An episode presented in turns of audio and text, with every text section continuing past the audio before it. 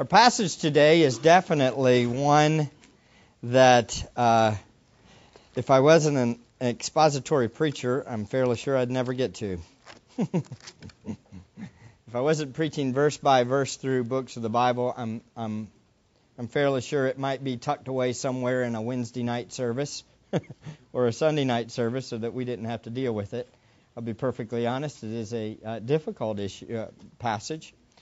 Even as we read through it, you probably have said, "Oh, this is interesting. Uh, how does that work?" Uh, this is one of the passages that's often used by critics to uh, uh, slam the Bible. Um, yet, as we go through this passage, I think you're going to be very encouraged. It is a spectacular masterpiece of logic that Christ uses to call the people to think differently. As we're making our way through the Gospel of Luke, we are finding that Jesus is a master teacher, isn't he? Everywhere he went, he speaks directly to the people with logic, clarity, wisdom, and he was that master, commun- master communicator. He spoke in word pictures so that people would understand him.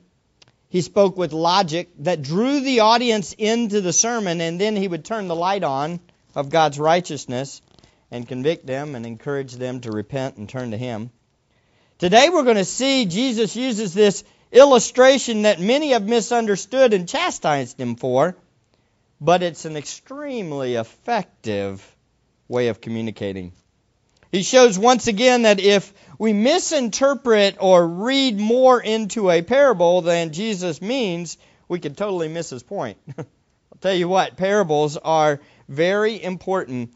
And I was talking to Kim a little bit about this before the service. You, you guys just don't realize how hard it is to do what she's doing and what God is gifting these interpreters to do. Uh, it is an amazing thing because I am telling this picture story, giving the explanation, and she's using picture language to talk about a picture story. And that, is just, you've got to sit home, go home, and think about using pictures to tell a picture story, and you're going to start seeing, whoa, this is confusing. It is very hard. And this one, we're going to be jumping back and forth. It's an amazing, an amazing story, but communica- communication, God uses it to help us to learn from Him. So we're going to jump in and dive into this passage. Again, parables were given usually with one main theme. One main theme. And that's what you want to focus in on. What is that one main theme he's trying to get across? It is very, very important that we don't read more into this parable, especially. We read more into this one, we're going to miss a lot. So, as we heard this parable today, as Ryan was reading it, the overall message Jesus is getting across is be like the unrighteous steward. You get that? Be like the unrighteous steward. Apply that to you. Be like the unrighteous steward. What? That's his message for you. Did you get it? Be like the unrighteous steward. You got it? If you don't understand, you could be in a lot of trouble, huh? Better get it, huh? What in the world's he talking about here? In verse 8, where it says, He praised, the master praised them for his shrewdness. We'll talk about this, that he acted shrewdly. This unrighteous steward, it's important. There's only one main aspect that you have to focus on and be like. There's only one, and it's a non moral a non moral thing that you're supposed to follow him in. A non moral thing. Now, this is really strange. He's telling us to do a, he's taking a non moral concept because if we say, be like the unrighteous steward, everything that an unrighteous person does is what? Evil. evil.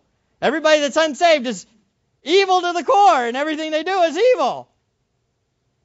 This is a non moral concept that the unrighteous servant has to do. So we have to figure out what in the world is he talking about? You got to get in and dig in. Let's look. Wow.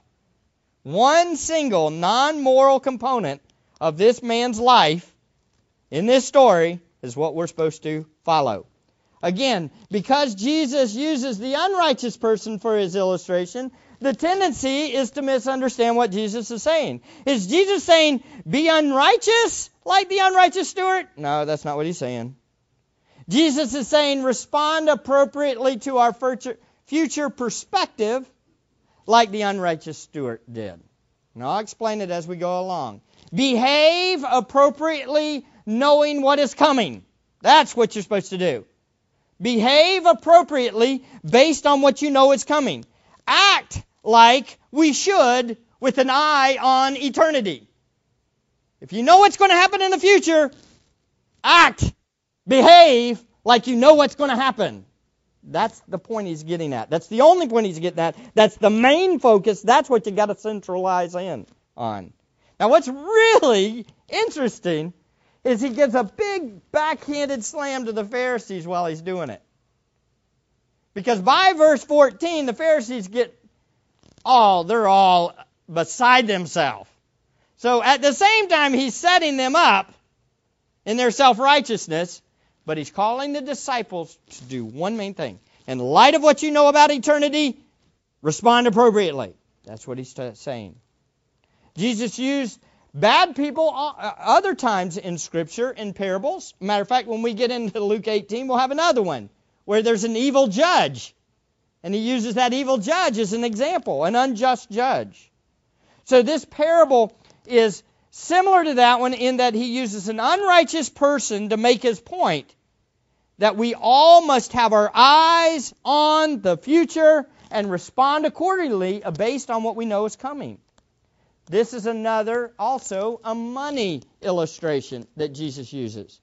It's common for Jesus to use money and possessions as illustrations. He often did it. Now, unlike the uh, name it and claim it group that's out there now, they use money to make you feel like you could get rich at church. He usually used his money and used these illustration points to make a bigger point, and that is that that stuff doesn't matter. but he often used it. He often used talents and money and possessions, and we'll see it over and over. We saw it in lost coin in Luke 15 and the prodigal son and how he squandered his wealth and all these things. Matthew 25, the parable of the talents. All of these are based on possessions. Let's look at our passage though. Today we're going to see followers of Jesus must respond appropriately to what we know is coming.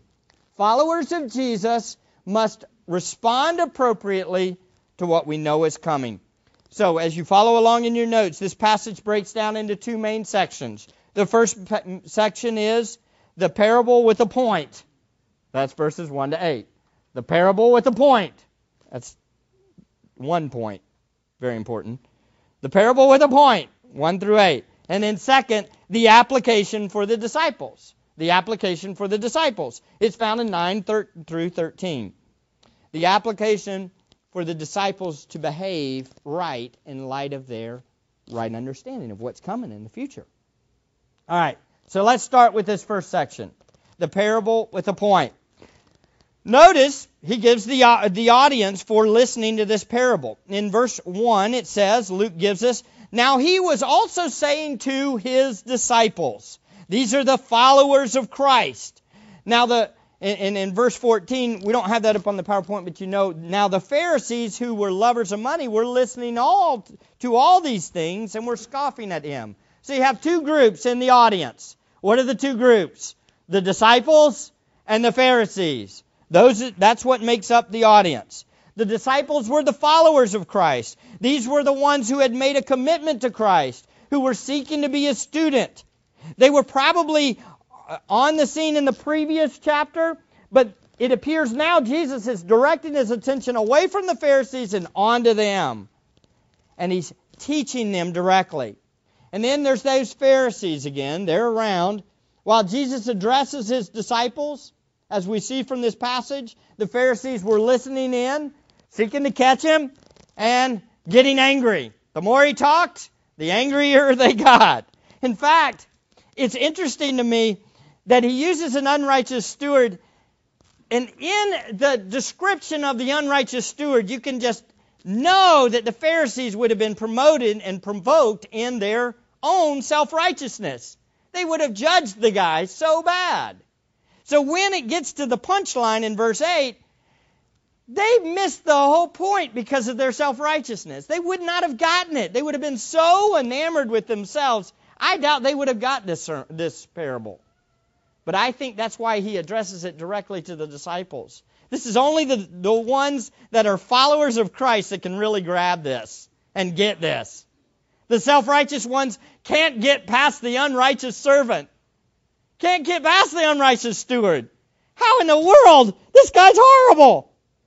And so when he starts making application, it's just like a big fist punch for the Pharisees. So he has a mixed audience. But primarily, he intends for the disciples to hear it. And in light of this fact, many of us in here who are followers of Christ, this passage is for us.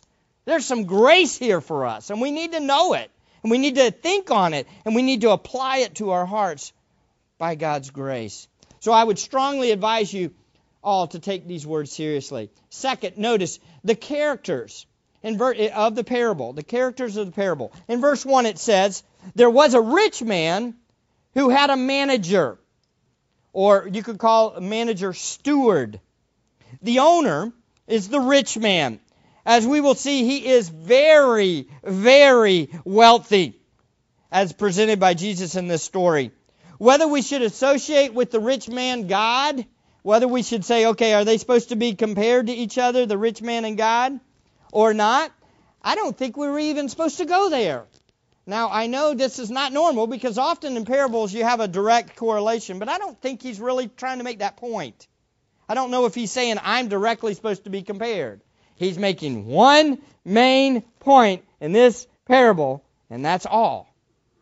Jesus is trying to direct direct the attention of the disciples to think like the unrighteous steward in one aspect of his life. That's it. Think like him and respond appropriately.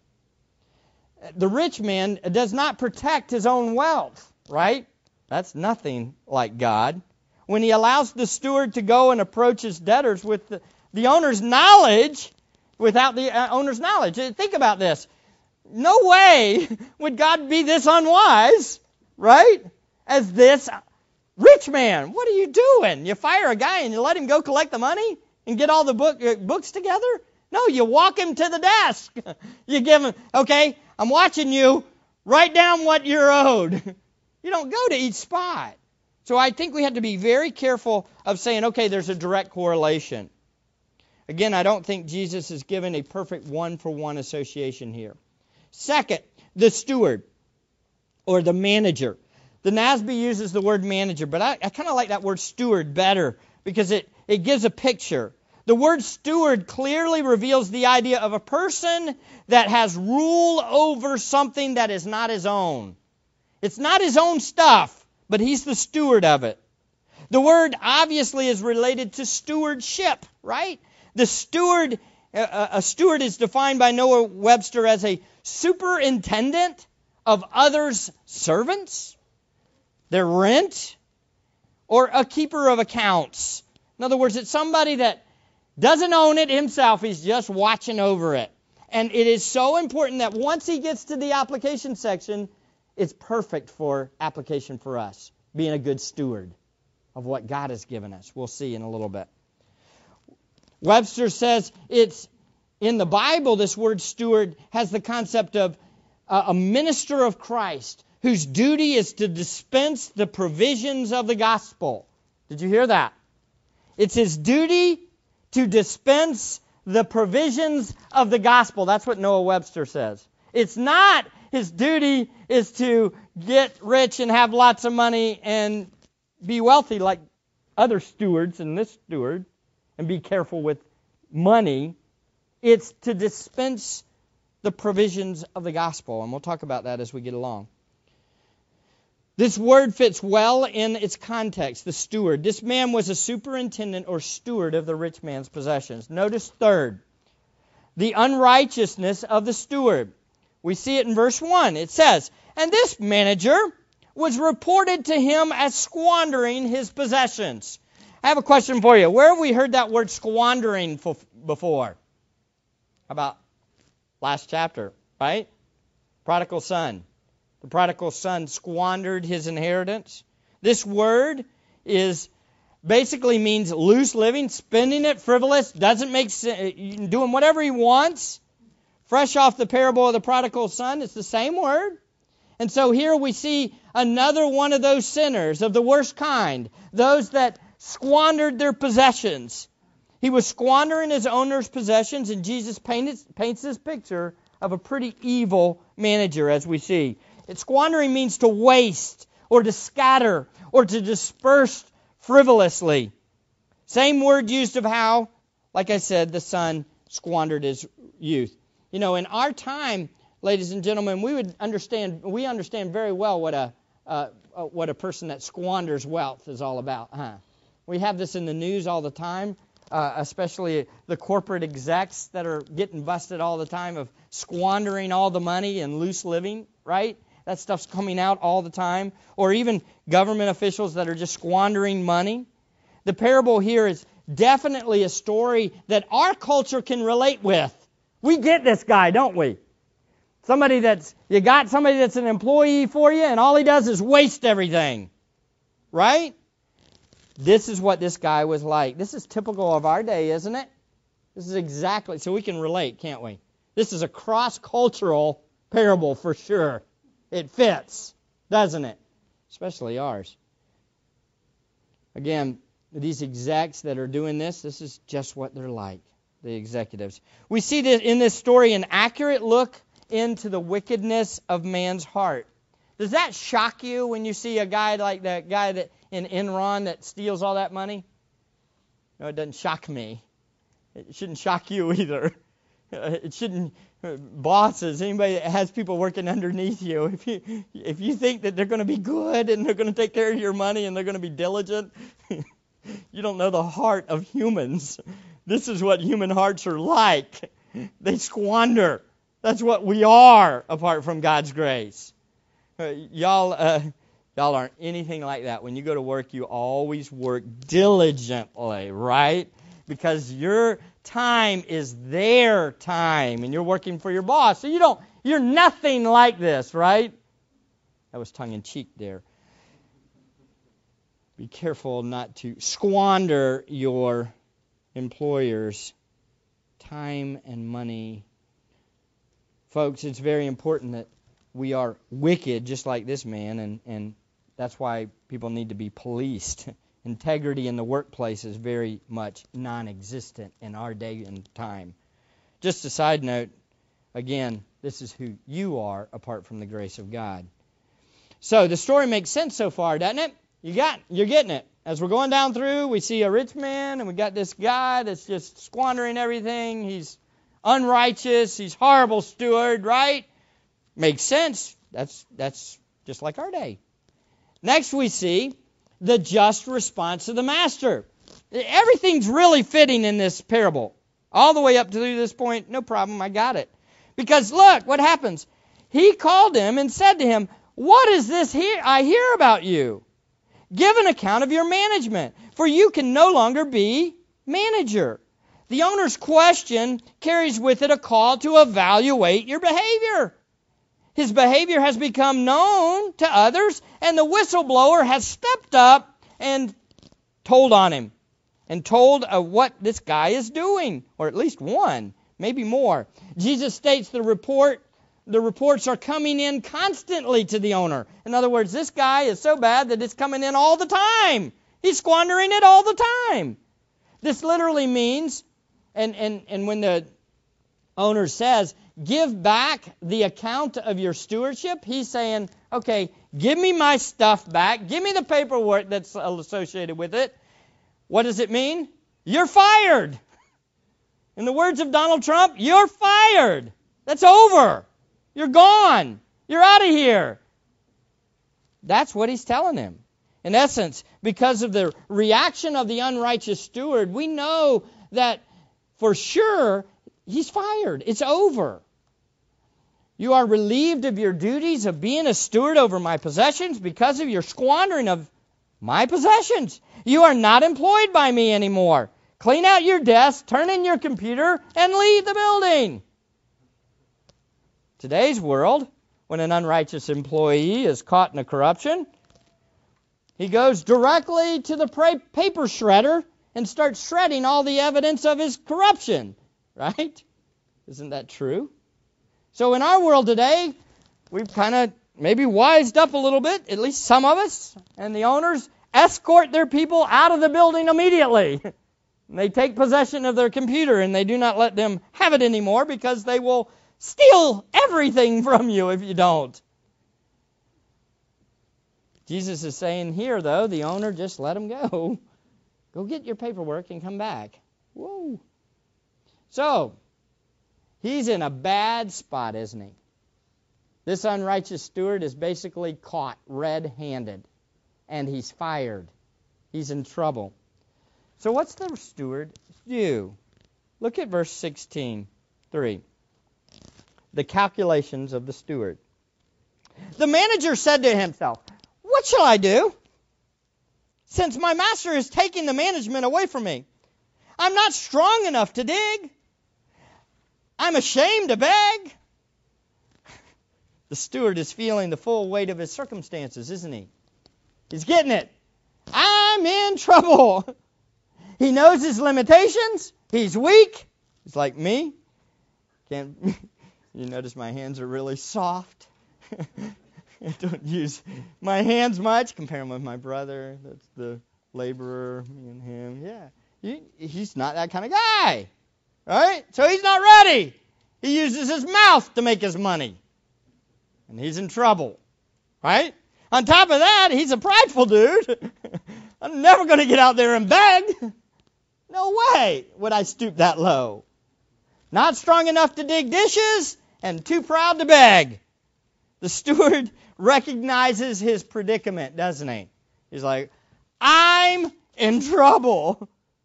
Oh no, bad is coming upon me.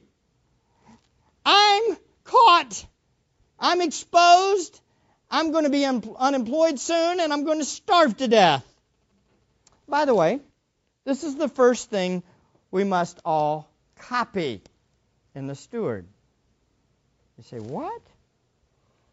It's a recognition, it's a recognition of where we're headed. A recognition of where we're headed. We all need to know where we're going. What's in front of us? Now, that does not mean I'm not going into this thing and mystical thing. I want you to figure out the uh, decreed will of God for your life. I'm not saying that. What I'm talking about is, is what is your eternal destiny? Where are you going to end up? This is where the unrighteous steward says, Wait, let me step back a second. I'm in trouble. Help me. I'm really need to calculate a way out of this jam. Every one of us in this room needs to think like that. All of us should stop and think in our minds, oh, where am I going? What am I going to face in the future? This we should emulate. This is part of his shrewdness that we'll talk about in a second. He's calculating, he's thinking on Listen, folks, to calculate where you're headed is a good thing. We need to evaluate is what is ultimately coming upon us. Now, I'm not talking about trying to figure out again God's decreed will or hidden will, who I will marry or how many kids I'll have or, you know, those kind of things or what day I'll die. It's not our job to try to figure those things out, but we do need to calculate and realize what's coming in our life. The things revealed in God's Word tell us what's coming for each one of us. Did you hear me? The things that are revealed in God's Word tell us what's coming for each one of us in this room. And we better calculate what we're going to get that He says we're going to get. What are you going to get in the future? That's what we should all stop and think on. What are you going to get? For example, if there's someone here who is like the unrighteous steward in the story, who is squandering someone else's stuff. Or worse, just flat out stealing things. what do you need to do? Well, you better calculate where you're going. Let me tell you where you're going. And I'm not talking about jail. I'm talking about hell. You understand? If your life direction is a thief, then where you're going is where? Hell. If your life direction is adultery, if that's what your life direction is, guess where you're headed? Hell. Calculate that. Recognize where you're headed. That's what this guy did. He stopped. Whoa, took in the information. I'm thinking, where am I going? That's what we all need to do. Or maybe there's someone here that is living for themselves just and not committed to Christ, and you know it. Well, obviously, you've got a scary future, don't you? If you're a believer, where are you headed? If your life direction is to serve Christ, where are you going? Where is your home? It's not here. That evaluation and that calculation determines all that you do. Now, this is very important. What you're thinking about where you're going drives what you do later in life and what you do the next day. What you're thinking about your future will determine what you do tomorrow. Do you understand me? That's what he's saying here. Calculate where you're going and then respond appropriately. The unrighteous steward saw his circumstances and calculated his future and then did what? Took action based on his calculations. That's what Jesus is commending this guy for. Notice, recognize his plan, the solution for the steward in verses 4 through 7. Look at this. I know what I shall do, so that when I'm removed from the management, people will welcome me into their homes. Verse 5. And he summed each one of his master, or summoned each one of his master's debtors. And he began saying to the first, how much do you owe my master? And he said, A hundred measures of oil. And he said to him, Take your bill, sit down quickly, write fifty. Then he said to another, And how much do you owe? And he said, A hundred measures of wheat.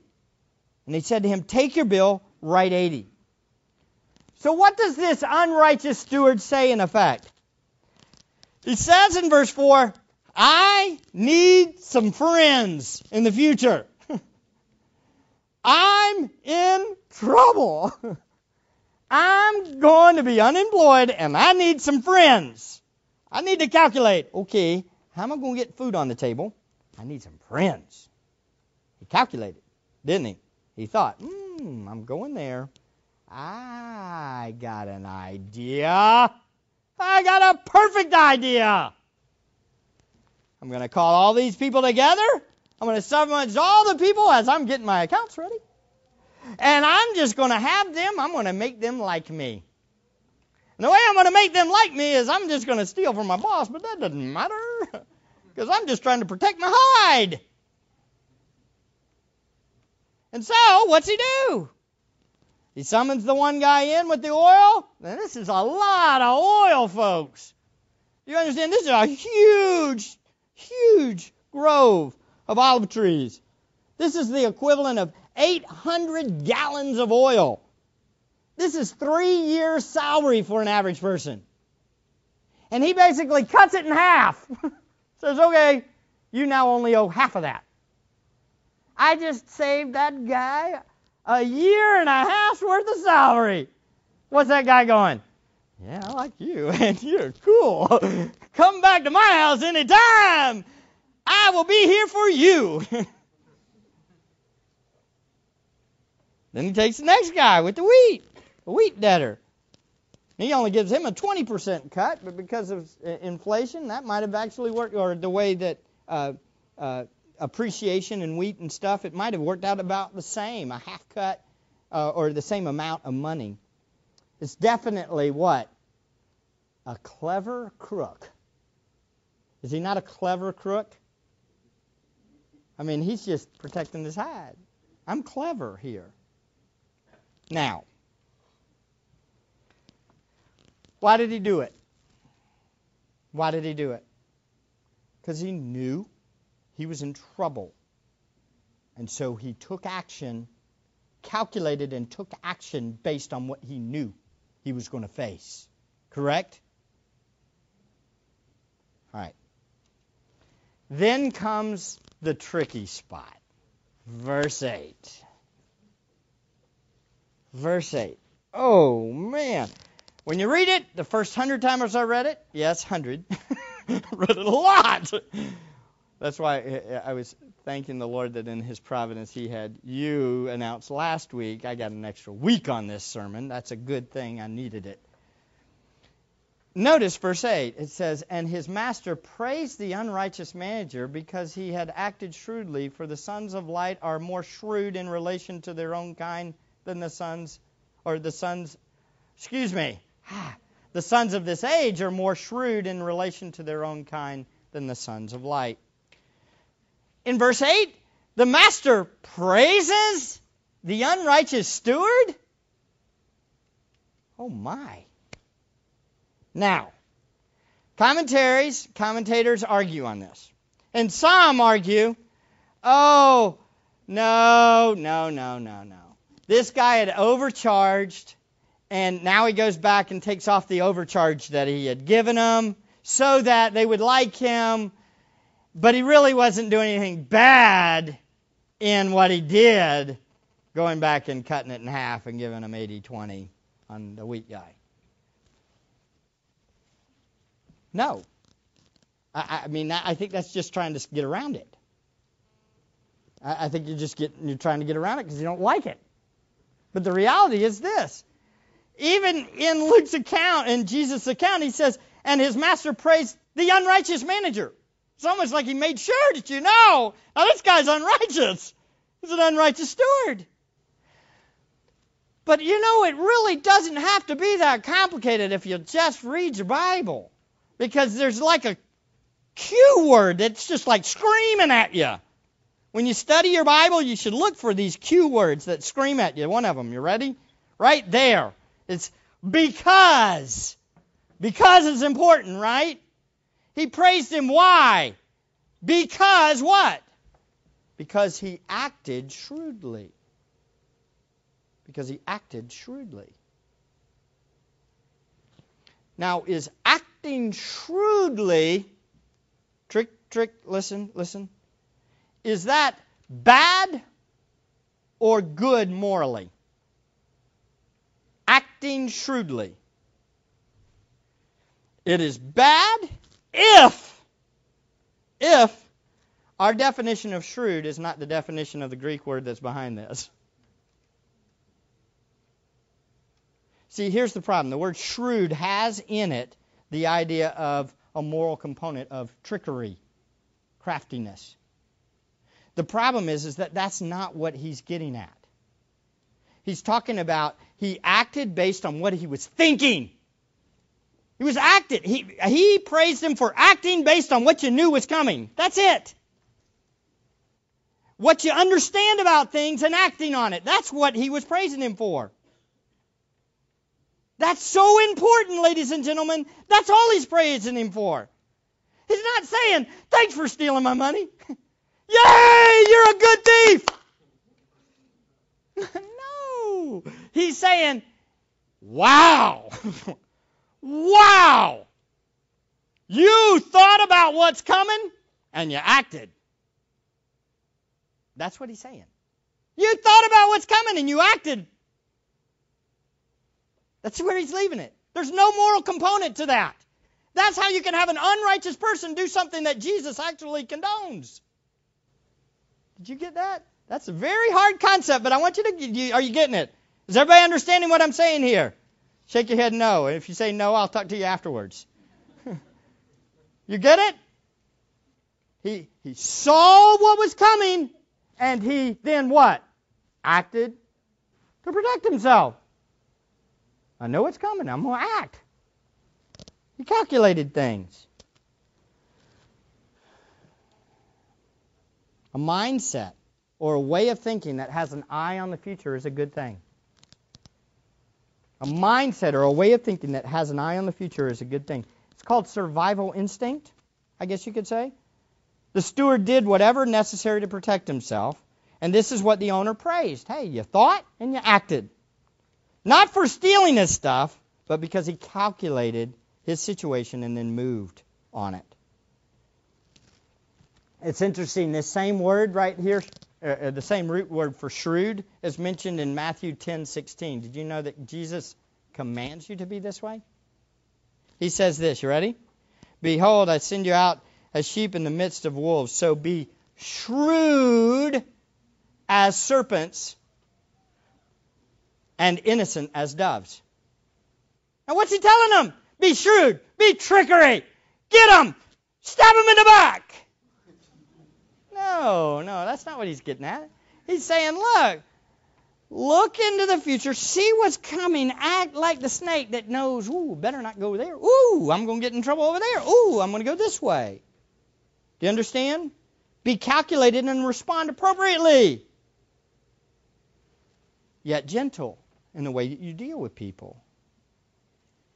And In fact, we should all contemplate what's coming and respond appropriately. There you go. That's the summary. You ready? That's the message. That's the message of the parable. Contemplate what's coming and then act appropriately. That's what you all should do. Okay? And that's what he says. For the sons of this age are more contemplative and responsive in relation to their own kind than sons of light. Man, folks, you get this? This is very interesting. What it says is, is that, in effect, the wicked in this world, the wicked in this world, they think and calculate and respond a lot better than we do. They do it a lot more than us. We walk around like this. I'm going to heaven. This is good. Here's money. Here's money. You know, I'm not supposed to have this money. Get rid of this money. I don't need money. Hey, I don't need anything. We overreact. And we've missed it. We're not contemplating the future and acting accordingly. We're not thinking on properly and responding appropriately. They do a lot better job at us. At, at being shrewd. That part. The good part of shrewd, again, the right definition, not the negative part of that word. They're more shrewd. Now, Jesus begins to give some applications. Let's make some applications for this. Okay, so how should we know it's coming and then act appropriately? Jesus starts to give them. He gives lessons. He gives three applications. The application for the disciples. They're very simple. They're not complicated. Look at verse 9. We must be, or we must all be about the, uh, the ministry of reconciliation. Or we must be all about the ministry of reconciliation. We must be all about the ministry of reconciliation. In verse 9, he says, And I say to you, now Jesus is making application, right? I say to you, make friends for yourself by means of the wealth of unrighteousness, so that when it fails, they will receive you into the eternal dwellings. Now, again, at this point, y'all are probably going, wait a second now especially use unrighteous wealth to make friends? Hmm, does that mean I should go steal some money and help out some people so they'll like me? No, that's not what he's talking about. The wealth of unrighteousness could be translated this way worldly wealth. It's the idea, it's not saying go out and make wealth by unrighteous means. It's saying, in effect, all money and possessions and things of this world to a degree are contaminated by the world. This wealth is contaminated by the world. Do you understand? The money that you have to a degree is contaminated by the world. How many of you are taking your money with you when you die? Don't raise your hand. You ain't taking none of it with you. Do you understand that? You put millions of dollars down into that tomb, and they will be millions of dollars for a grave robber to come and get rich. A hundred years from now, or whatever, you are not taking any of it with you because it's a part of this world, and it's going away. It's the worldly wealth, the wealth of unrighteousness. So what's he saying? Make friends with the stuff you got here, the wealth you have here. And what kind of friends is he talking about? Well, he's not talking about just worldly friends. He's talking about eternal friends. Notice that they will receive you into eternal dwellings. What's that? Eternal dwellings? It's not here, that's heaven. So what do you do with that? What? Very simple. Calculate where you're going. Know what's coming. What's coming for us believers? Eternity in heaven. So what should we be about? Calculate where you're going. What should you be about? Making friends with what you got. What are the friends? I think it's he's referencing a reconciled relationship with God. People that know God. And those will be the ones that will be in heaven, and they will receive you. They will be there. Now, we could say, well, is this God? That's the they, a part of the group that will be in there. Well, I, I think we we might be stepping past what he's saying here. I think he's just saying, use your money for the proclamation of the gospel. Use what you have for God's word to go out. Do you understand that as a believer, that's why you have your money. Your money is not for yourself, your money is for the proclamation of the gospel. Why do you work? I know, because I got to put food on my table. Yeah, yeah, but ultimately, why do you work? Ultimately, you should work to give. You work to give. That's what Paul says in Ephesians. You Listen, don't steal. Instead, get work with your hands so that you can have money to give. The purpose of you doing this is to give. And uh, just take note here. This is not you can you know I don't have an agenda because I told you I'd skip this passage. But you should be giving. Because after all, it's about the proclamation of the gospel. That's all you want. That's the main thing, right? Believers? You know where you're going? You want more friends, don't you? I want more people to know Christ. So be about the proclamation of gospel through what you give. Use your assets for that. And that can include your house. Why do you own a house? Hopefully, it's for the proclamation of the gospel. To edify the believer and evangelize the lost. Everything you own is for the gospel. It's for Christ have an eternal perspective, and then it's all His, and then you give it. Because you know what's coming. You're calculated. You know, whoa, oh yeah, I'm going to heaven. I'm going to heaven. So then act on it. We say, we're going to heaven, we're going to heaven, so let me buy worldly stuff. Do you see how that's not shrewd? That's foolish. That's you saying, I'm going to bury my head in the sand and say, I'm not really going to heaven. What's really important is stuff here. Do you get this, folks? Do you understand? It's not about this stuff. It's about making friends, people being reconciled to God and to you, brothers and sisters in the Lord, who will worship and glorify God forever. We must give generously to, promotion, to the promotion of the glory of Jesus Christ. Hey, it comes perfectly right off after the idea of two missionaries last week coming up and talking to us, right? Perfect timing. That's the proclamation of the gospel around the world. That's what our church should be about, right? That's what your life should be about, right? Thank you. Amen. Well, that's what acting like the unrighteous steward's shrewdness is that aspect. Notice the second application. We must be trustworthy with God's possessions. Okay, here we go. 16:10 to 12. It says, He who is faithful or trustworthy in a very little thing is faithful also in much. And he who is unrighteous is very in very little thing is unrighteous also in much. Therefore, if you have been faithful or trustworthy in the use of unrighteous wealth, who will entrust the true riches to you? And if you have not been faithful in the use of that which is another's, who will give you that which is your own? Now, I want you to notice two crucial points of this section.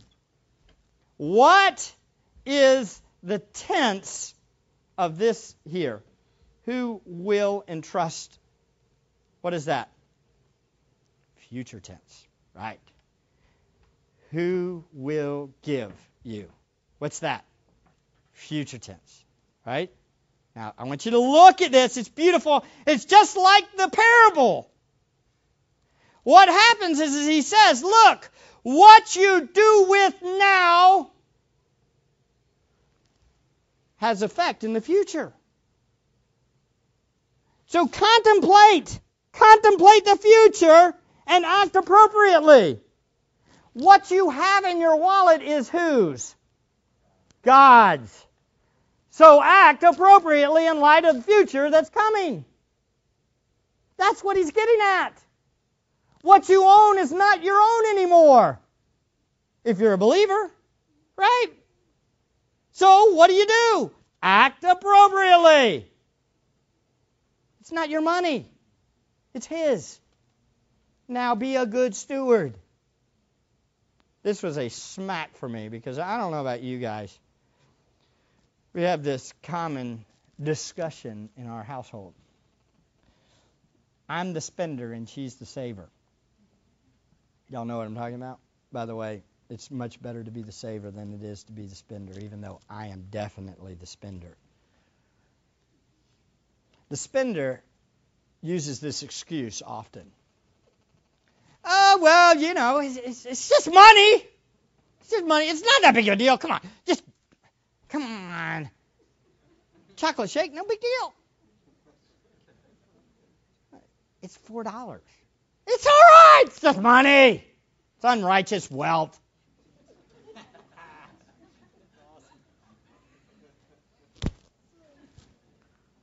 No, it's God's money.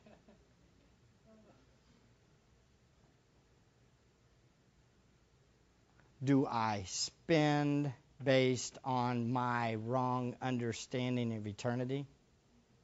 Yeah. You know, I'm not sitting there in that hotel room with the guys in Myanmar when I buy my chocolate milkshake.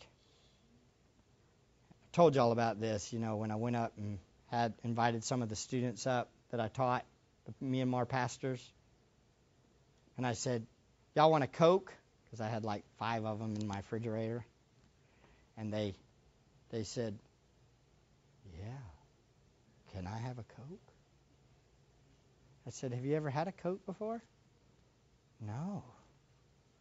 Never had a Coke. You've never had a Coke before? No. How much did this cost?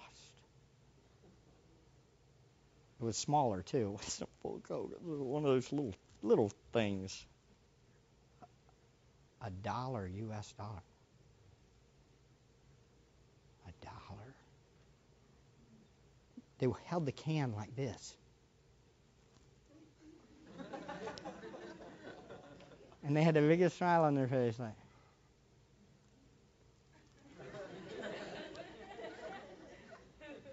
This is nice. You really love me. That you would give me a Coke that I've never had before. When you figure they make $6 a week. you start understanding it, huh? We in America, we just. It's not God's money. Do you realize this is this is I believe this is Wednesday night service. This is my righteous anger spot. When I see churches spend millions and millions of dollars on a building and there are not gospel pre- missionaries. We could be supporting pastors. You know, we have a pastor up on that board out there for, in Honduras. His name is Nabelli. He works six days a week, all day long. And then he comes home. He prepares real quick and pre- presents a mes- message every night to his congregation. There's something wrong with this picture. Even our poor are rich here. We are not good stewards. We've gotten our eyes off eternity.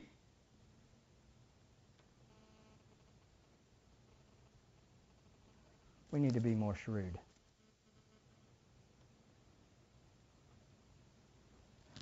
The final application is it nails it, doesn't it? We must only we must have only one master. Jesus looks right into our heart and he says, No servant can serve two masters, for either he hates the one or loves the other, or else he will be devoted to the one and despise the other. You cannot serve God and wealth. You know, this just lays it out there, doesn't it? Who is your Lord?